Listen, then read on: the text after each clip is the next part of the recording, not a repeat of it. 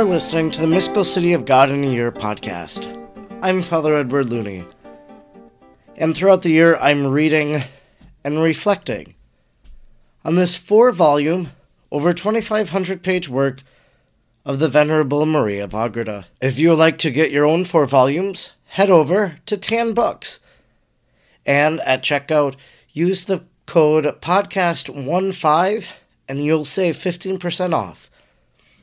And if you'd like to discuss today's reading, you can do so at the Facebook group Mystical City of God in a Year podcast, where you can interact with other readers and listeners. Today is day 79, and we are reading from Book 2, Chapter 18, paragraphs 689 to 701. Chapter 18 Other Afflictions of Our Queen, some of which were permitted by the Lord through the agency of creatures and of the ancient serpent. 689. The Most High continued to hide and conceal himself from the Princess of Heaven and to this affliction, which was the most severe, his majesty added others, in order to increase her merit, her grace, and her reward, thus inflaming more and more the most pure love of the heavenly lady. The great dragon and ancient serpent was not unwatchful of the heroic works of the most holy Mary, although he could not attain to the knowledge of her interior acts, since they were hidden from his view. Yet he scrutinized the exterior ones, which were so high and so perfect, as to arouse the pride and indignation of that envious fiend. For the purity and the sanctity of the child Mary tormented him beyond all calculation. 690. In his restless fury, he called a conventicle of the infernal leaders, in order to consult about the matter with the highest powers of hell. He addressed them as follows the great triumph which we have until now obtained in the world by the possession of so many souls, who are altogether subject to our wills, is, I'm afraid and anxious, about to be undone and counteracted by a woman. We cannot make light of such a danger, for we have been warned since our creation and afterward heard the sentence confirmed against us that the woman shall crush our head. Genesis 3:15. Therefore, we must be watchful and discard all carelessness. You have already been notified of a child which was born of Anne, and is growing in age, and is at the same time distinguishing herself in virtue. I have paid careful attention to all her actions and movements, and I have not been able to discover in her the effects of the seeds of malice, which usually begin to show themselves at the dawn of reason and at the beginning of the activity of the passions in the rest of the children of Adam. I have always seen her composed and most perfect, without being able to incline or induce her to fall into the slightest human imperfections, which are so natural in the other children. On this account, I fear lest she be the one chosen as mother of him who is to become man. 691. Yet I cannot convince myself of this, for she was born of the rest of woman, and subject to the common laws of nature. Her parents offered prayers and sacrifices in atonement for her and their own sins, and brought her to the temple just like other women, even if she is the one chosen as our enemy. Her childhood points to great things, and her exquisite virtue and holiness gives promise of still greater things later on nor can I bear the prudence and discretion with which she acts in all her affairs. Her wisdom enrages me, her modesty irritates me, her humility annihilates me and oppresses me, and her whole behavior provokes me to unbearable wrath. I abhor her more than all the children of Adam. There is in her a special power which often makes it impossible for me to approach her. If I assail her with suggestions, she does not admit them, and all my efforts in her regard until this hour have been entirely fruitless. Hence, it is important for us all that we find a remedy, and we must make the greatest exertions, lest our power be ruined. I desire the destruction of this soul more than that of all the world. Tell me, then, what means and what contrivances must we use in order to overcome her? I will certainly offer high and liberal rewards to anyone who shall accomplish her downfall. 692. The matter was ventilated in that confused synagogue, convoked solely for our ruin, and one of the chiefs of the horrible council said, Our chief and lord, do not allow thyself to be tormented by such a small matter, for a weak little maiden cannot be so invincible and powerful as all of us that follow thee.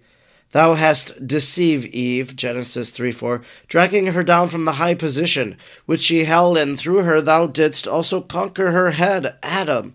Then why shouldst thou be able to overcome this woman, her descendant, who was born after the first fall? Promise thyself, even at this moment, such a victory, and in order to obtain it, we will persist in tempting her, though. She resists many times, and if necessary, we will not stop at yielding some of our greatness and haughtiness, in the hope of finally deceiving her. If that does not suffice, we will try to destroy her honor of her life. 693. Other demons added their advice and said to Lucifer, By experience we know, O powerful chief, that to bring about the downfall of many souls, the most effective way is to make use of other creatures, and by their means we often succeed, where we otherwise fail. Let us then plan and contrive the ruin of this woman in this way, first finding out the best time and the most favorable opportunity. Above all, it is necessary that we apply all our sagacity and astuteness to make her lose grace by some sin. As soon as this mainstay and bulwark of the just is lost to her, we can persecute and ensnare her in her forsakenness, and there will be no one to snatch her from our grasp, and we must exert ourselves to reduce her to despair of all remedy. 694. Lucifer expresses thanks for these encouraging counsels and of his followers and cooperators in crime. He commanded and exhorted the most astute and malice among them to accompany him as a leader in this arduous enterprise, for he did not wish to trust it to other hands. Although the demons assisted him, Lucifer himself in person was always at the fore in tempting Mary and her most holy Son in the desert, as well as during the whole course of their lives, as we shall see later on. 695. In the meanwhile, our heavenly princess continued to sigh and grieve over the absence of her beloved, and thus the infernal squadron found her when they rushed forward to begin their temptations. But the divine power which overshadowed her hindered the assaults of Lucifer, so that he could not approach very closely to her. Nor could he execute all that he had intended.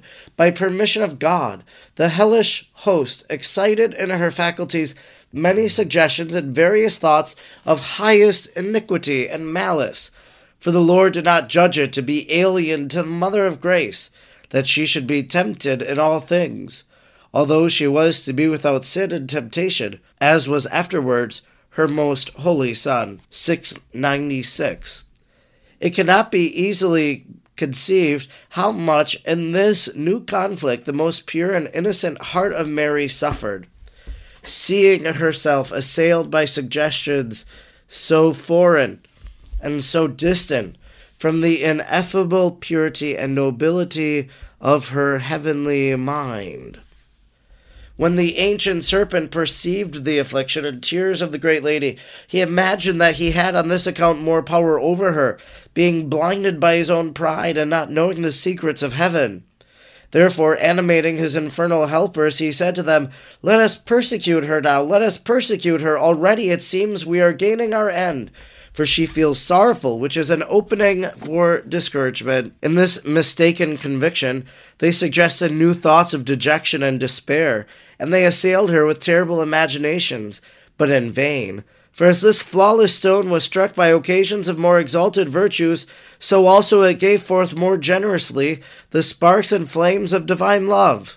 Our invincible queen was so superior to this infernal battery that her interior showed no signs of change, nor even of an understanding of such terrible suggestions, except in so far as to concentrate herself the more in the exercise of her incomparable virtues and allow the flames of divine love which burned in her breast to ascend so much the higher. 697.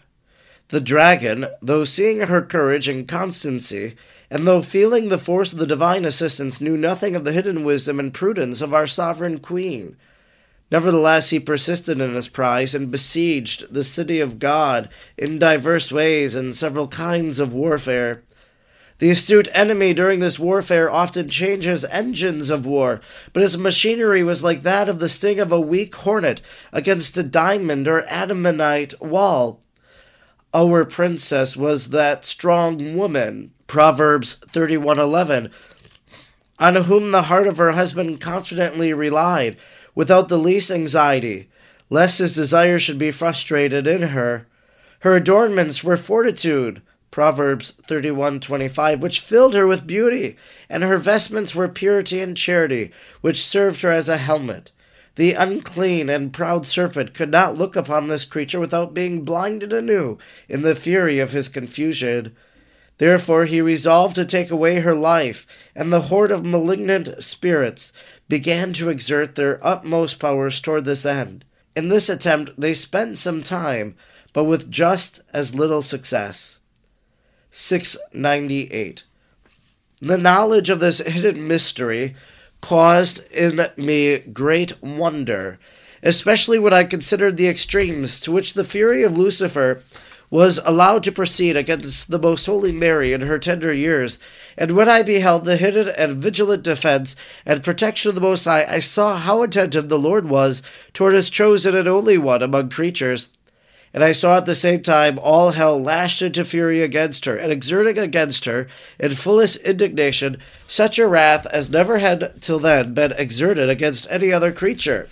And I saw the facility with which God neutralizes the infernal power and astuteness. O more than unhappy Lucifer, how much greater is thy pride and arrogance than thy strength!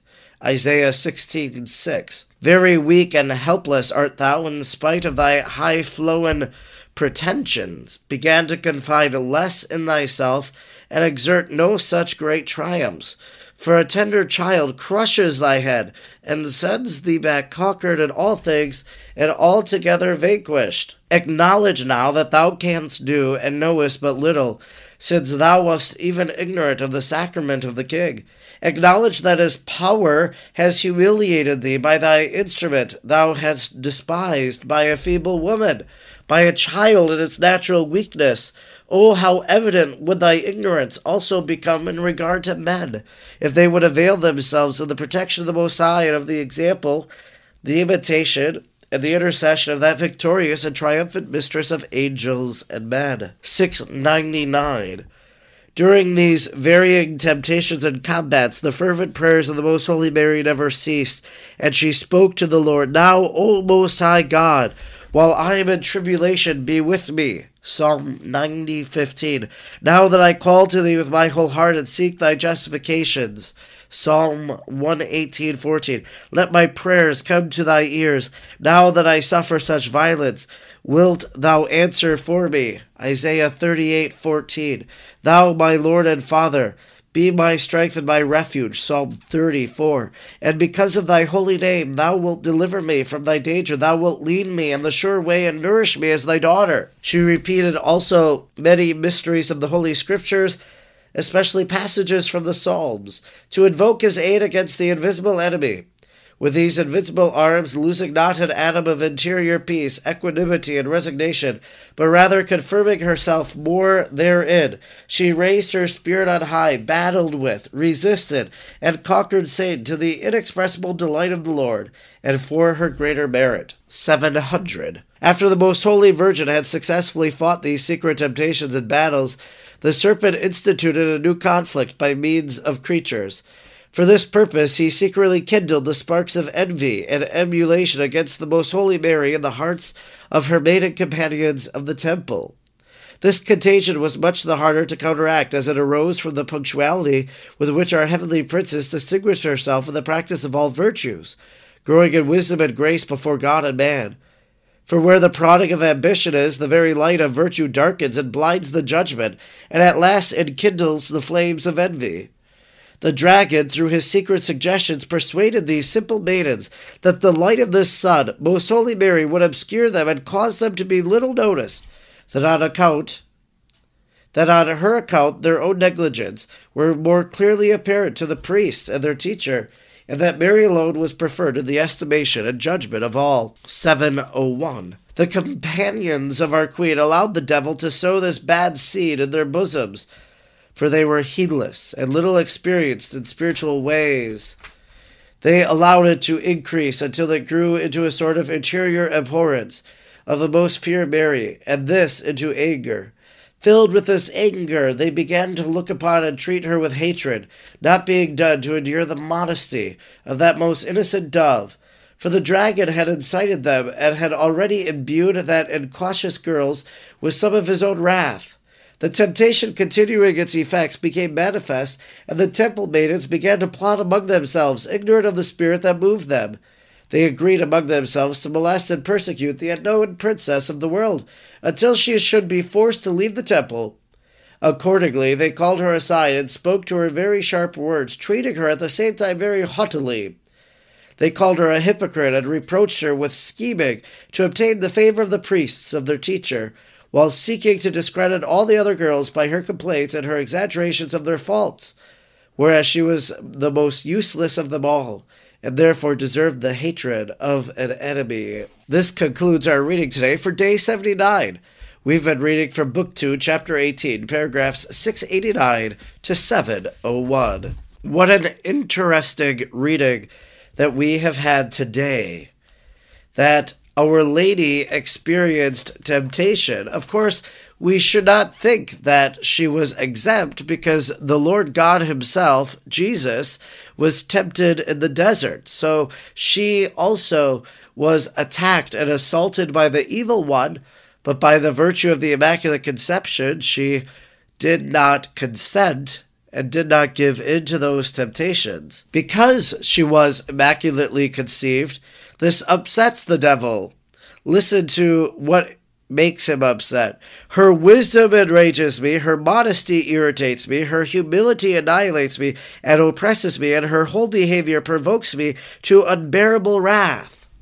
Well, just think if we were to grow in these different virtues in our life, if we had humility, and if we had good behavior, well, we're going to make an enemy of the devil that he will not like that we have grown in virtue, that we are living a life close to God. And so there are going to be those assaults of the evil one, as we saw in the life of Mary.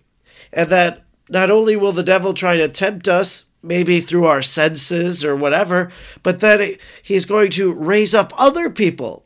As we saw also at the very end of the reading, that the other young girls in the temple began to turn against the Blessed Mother because they were envious, because their vices began to show. And so the devil has all of these different tools because he wants us to fall from grace. He doesn't want us to be united to the Lord.